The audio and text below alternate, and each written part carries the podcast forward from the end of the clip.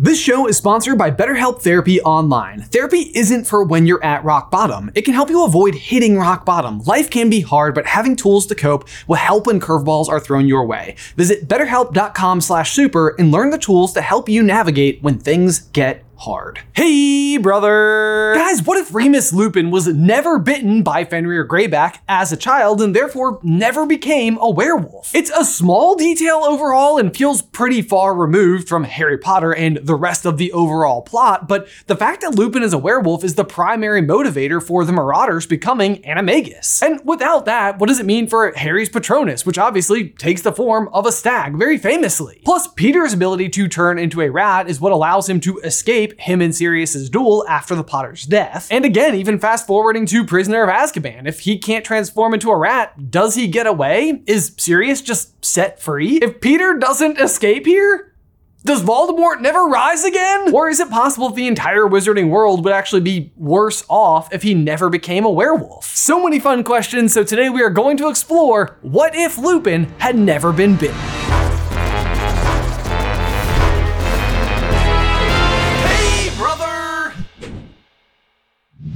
Kick off with a small but interesting history lesson about why Remus John Lupin was a target of Fenrir Greyback in the first place. It's not actually explained in the books how this came to happen, but in the ebook, Heroism, Hardship, and Dangerous Hobbies, we get a really good explanation. Lupin's father, Lyle, worked for the Department for the Regulation and Control of Magical Creatures and first encountered a young Fenrir Greyback when he was brought in on suspicion of being a werewolf. From this same text, we also know that the werewolf registry was not very well maintained and that Fenrir was savvy enough to basically plead ignorance in this particular situation, claiming he was nothing more than a muggle tramp who was utterly amazed at finding himself in a room full of wizards and horrified by the talk about the poor dead children. However, Lyle, who knew the signs of a werewolf better than his co-workers, was still fairly certain that Fenrir was in fact a werewolf and insisted that he be kept in for 24 hours until the next full moon. His co-workers, however, disagreed, and while they were preparing to let him go, Fenrir was able to overhear how Lyle actually feels about werewolves. He says they're soulless, evil, deserving nothing but death. And death is a sentence that we know that this department is capable of carrying out thanks to Prisoner of Azkaban, where Buckbeak is sentenced to this very thing after just, you know, gently grazing Draco with one of his razor sharp talons. That's killed me. Me. Obviously, Fenrir does not take very nicely to this particular sentiment, and upon his release, sets out to seek vengeance against the man who basically sought the death penalty against him. And the way that he does this is, of course, by attacking his son, Remus John Lupin, and turning him into a werewolf. So, in order for Lupin to not be bitten in this particular situation, the only thing that we really need to tweak at all is that Lyle's co-workers just take him at his word and hold Fenrir for 24 hours for additional questioning and ultimately discover that he is in fact a werewolf. And basically what we would argue is that if this ultimately happened, that there would just be enough protection and regulation involved that he would never really get the opportunity to ultimately attack Remus, and he would just end up not being a werewolf. And more than likely, based on how Lyle feels towards werewolves, Fenrir would also have been sentenced to death.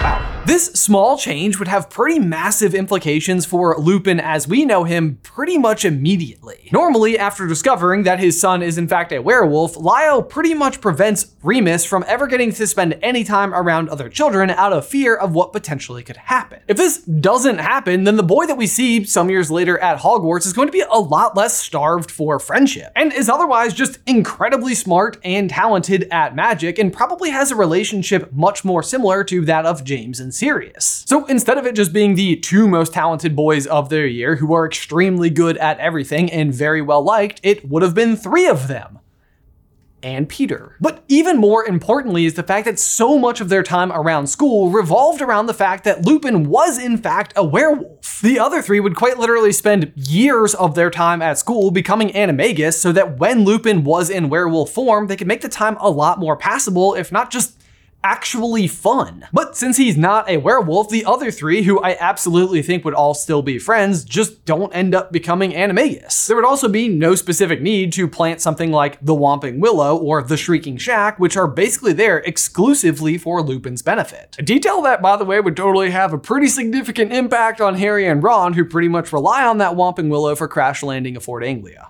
But we'll come back to that. In the meantime, though, I think we can start to draw other assumptions based on what we know about Lupin and where he might have gone during his time post Hogwarts. First of all, we know that in the main storyline, Lupin typically struggles to find work because most businesses are not that quick to hire a known werewolf. In this particular scenario, though, Lupin doesn't end up having this particular problem. Instead, he's a very patient, very talented person who I can almost guarantee where he would have landed. None other than the Auror's office. We know that Lupin absolutely has an affinity for defense against the dark arts, and as it stands in the normal story, he graduates during the middle of the First Wizarding War and is very quick to join the Order of the Phoenix. Plus, we also know that his eventual wife is an Auror, and he ends up teaching defense against the dark arts at Hogwarts as well. And just given the need for people in this particular profession at the specific time in history, it just makes sense. During this time, the prophecy would have course still happen, and Voldemort would mark Lily and James' son as his equal, and they would be forced into hiding. Peter would still give them up after becoming the secret keeper at Sirius's recommendation. And here's where we finally stumble across our first really big change to the story, which is going to take place the day after the Potters have been killed. Usually, Sirius hunts Peter down, knowing that he was the one to betray James and Lily. Peter gets the jump on him, though, blows up a street, kills 12 muggles, and is able to escape through his ability ability to transform into a rat. But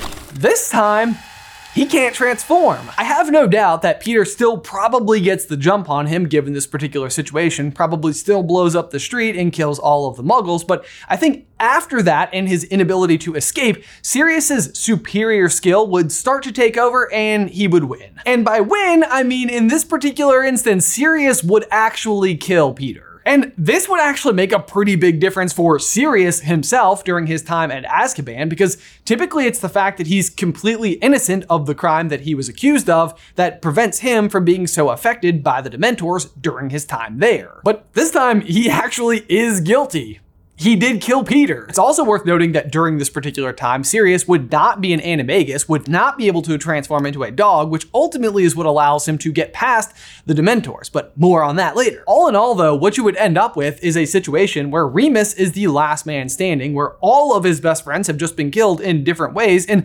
100% would believe that Sirius is to blame for all of it. Which, to be fair, is actually pretty much what Lupin believes in the normal story, but the difference this time is that Lupin is an. And did I mention straight up?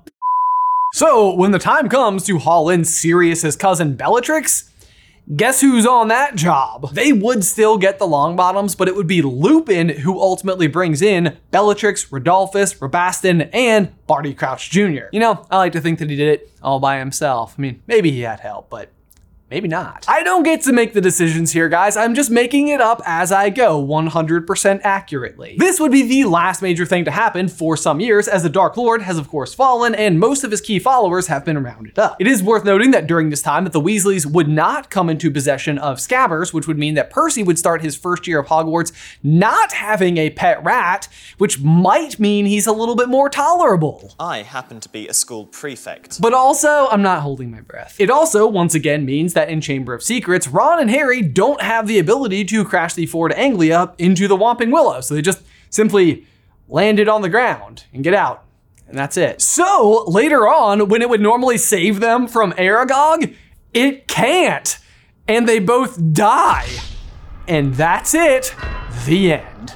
Guys, as ever, thank you so much for watching. Be sure to let us know how you felt about it in the towels. I'm just kidding with you. In order for the story to go on, it basically just means that even though they weren't able to crash the car into a tree that can literally punch it in the face, uh, it still ultimately saves them later. And the story continues. I agree it is less fun, but sometimes we are where we are. Pause. What do you guys expect when you're expecting an unexpected gift? I Bet you weren't expecting that question. but you expect to feel awesome, of course. And that is exactly what the marvelous curators over at Bespoke Post deliver in their latest winter theme, Boxes of Awesome. Bespoke Post makes such a great source for gifts for the holidays because they partner with small businesses to bring you really unique goods. So maybe you want to hang out outside, for example, but it's just a little bit too cold, and then boom, you grab the Luft lighter from the ignition box, and in seconds, you've got a crackling warm fire. How cozy. No more fiddling with matches matches with cold hands.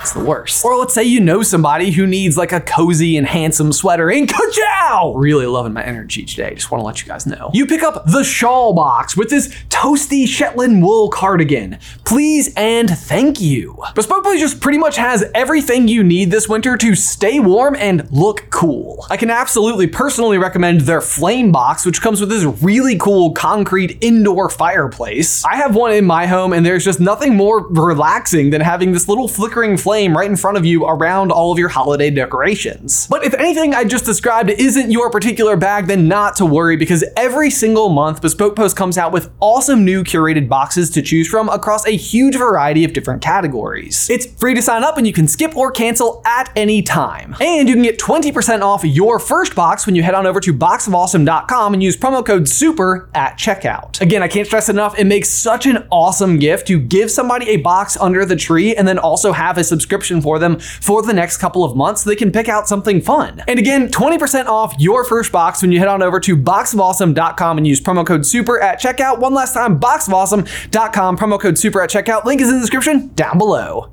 Either which way, though, Lupin would re enter the story in Harry's third year, as he always does, as the Defense Against the Dark Arts professor. He would be super qualified for this job, as he is, in fact, an Auror in this particular scenario, and it's a move that we know Dumbledore makes anyway the very next year with Alastor Moody. Lupin would arrive at Hogwarts in considerably nicer robes and probably wouldn't have to ride the train with all the kiddos in. Normally, at this point in the story, there's a bit of fear in the air given to the fact that Sirius Black has just escaped from Azkaban. But since Sirius has already killed Peter, there's no reason for him to see Peter in the newspaper and therefore escape. Either way, though, some similar things are still going to happen during this time, just with a few small changes. Namely, there is, of course, the fact that a young Barty Crouch Jr. is out in the world having been smuggled out of Azkaban prison just a year after his incarceration. But while he was there, he still would have had the opportunity to overhear Sirius Black, who is again much more affected by the Dementors this time around, screaming in his sleep. Probably something along the lines of Peter! Peter was the secret keeper! Peter! Peter! Makes me sad just to think about it. Of course, there isn't really a whole lot that Barty can do with this particular piece of information, as he's pretty much just imprisoned under the Imperius curse at his dad's home anyway. This is until one day that he sees in the Daily Prophet that none other than R.J. Lupin, the man who threw him into Azkaban, was going to be teaching at Hogwarts. Can't have that, he says to himself, and probably Winky, who was probably also there. Yes, it's this information that finally gives him enough power to overthrow his father's Imperius curse and start to seek vengeance. Barty Crouch Sr., of course, realizes that his son has escaped and does, in fact, raise the red flag. He is, of course, not going to take the blame himself, though, as nobody would actually know that he had escaped from Azkaban. So instead, he blames it on the Azkaban guards, which will henceforth be known as Dementors, because that's how the story works. In an unexpected turn of events, it also means that Dementors are then going to be stationed at Hogwarts in the name of protecting one Harry Potter, who they all believe would be the target of Barty Crouch Jr. This is especially aided by the fact that Winky the house elf informs Barty Crouch Sr. that his son has been whispering in his sleep. He's at Hogwarts. See what we did there? It's like the same thing, but different. Almost like fate. This also means that during Harry's third year, he is especially affected by the Dementor, so Lupin still teaches him the Patronus charm, and it still takes the form of a stag, although given the fact that his father was never an animagus, we're less sure why. While we're on the note of things that were going to happen no matter what, we also have Trelawney's prediction. Innocent blood shall be spilt, and servant and master shall be reunited once more. Obviously, this go round, it's not going to be Wormtail because he never got that name in the first place, and also he's dead. Harry's year overall, it's got to be said, goes a lot smoother. For one, he's not just like seeing the grim everywhere. Taking form of a giant spectral dog. It's among the darkest omens in our world. It's an omen of death. Okay, Bam. Okay. Sirius isn't breaking into their dormitories. Ron and Hermione aren't fighting all year over Scabbers and Crookshanks because again, Scabbers isn't there. I am getting word though that Percy is unfortunately just still pretty annoying despite this. So All we can say is that we really did try our best. I happen to be a school prefect. However, crafty as ever, Barty Crouch Jr. has been spending the entire year watching Lupin trying to find an opening and ultimately discovers that Harry is the obvious lure he needs to pull him out of the castle. And wouldn't you know, he ultimately finds one when Harry is out of bed when he isn't supposed to be visiting Hagrid's hut before Buckbeak's execution. Fortunately-ish for our story here, Lupin spots the fact that Harry is out of bounds on the Marauders map, which he has once again confiscated because he is once again one of the Marauders in the first place. But he also sees a name that shouldn't be there. Barty Crouch Jr. Lupin then, of course, rushes right out of the castle in fear that Harry is going to be under attack, being just wide out in the open, and walks right into a trap. Harry, who is, of course, out of the castle anyway, stumbles across the scene and watches from the trees as Barty Crouch Jr. starts monologuing. You know, classic villain stuff. You sly dog! You got me monologuing! Lupin, of course, who is used to situations like this, banters back and forth and says that his plan has failed and he will be headed back to Azkaban after 13 years and joining Bellatrix and her cousin. Bellatrix's cousin is, of course, Sirius, and with the topic of him in the air, Barty reveals, with some relish, I might add, the information that he heard in the cells all of those years ago. Peter was the secret keeper. Barty, for what it's worth, also hates Peter for thinking that his position amongst his group of friends elevated his position amongst the ranks of the Dark Lord. But that, of course, he, Barty, was his true closest and most loyal follower. Barty would of course have no idea what these words would actually mean to Lupin, whose guard is now temporarily down as he's just having truth bombs about his best friends raining all around him. He's finally figured out what actually happened, as did Harry from the trees. Barty takes this moment to blast Lupin backwards and is about to finish him off when suddenly the Dementors swarm the scene. Barty is, of course, exactly who they are looking for and have now found on the grounds of Hogwarts. Barty tries to fend them off pretty unsuccessfully. However, the Dementors have now discovered the unconscious Lupin. Harry, realizing what's happening, must act. Expecto Patronum! Love that Harry is still saving a Marauder in this situation. It's just a different one.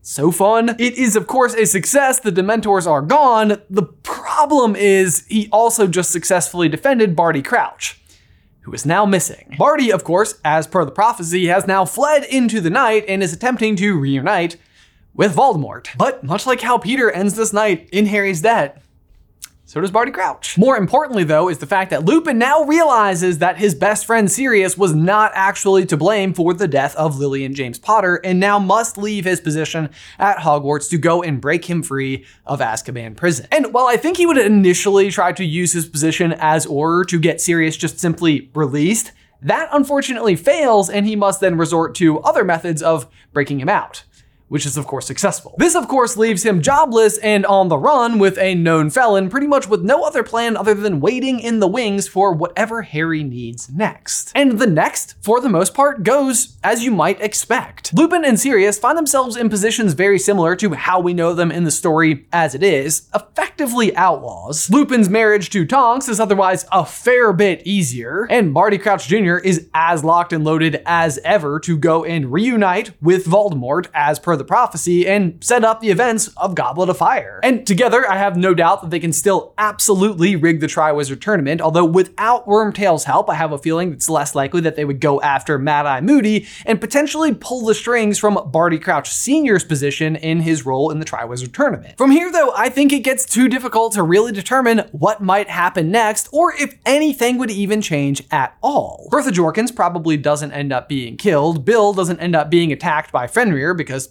he's dead, and therefore Lavender Brown also doesn't get attacked by him at the Battle of Hogwarts. I personally like to think that Barty Crouch Jr., who again owes a life debt to Harry at this point in time, also has a situation similar to Peter's Silver Hand, where something happens, a moment of hesitation leads to his death. Otherwise, I want to hear from you guys. Given the new set of circumstances, do you think that there's a chance that Lupin would survive the Battle of Hogwarts? Be sure to let us know in the towel section down below. Also, guys, we have a very quick 10 question survey that we would love for you to fill out to let us know what types of videos you would want in 2023. Link to that is in the description down below.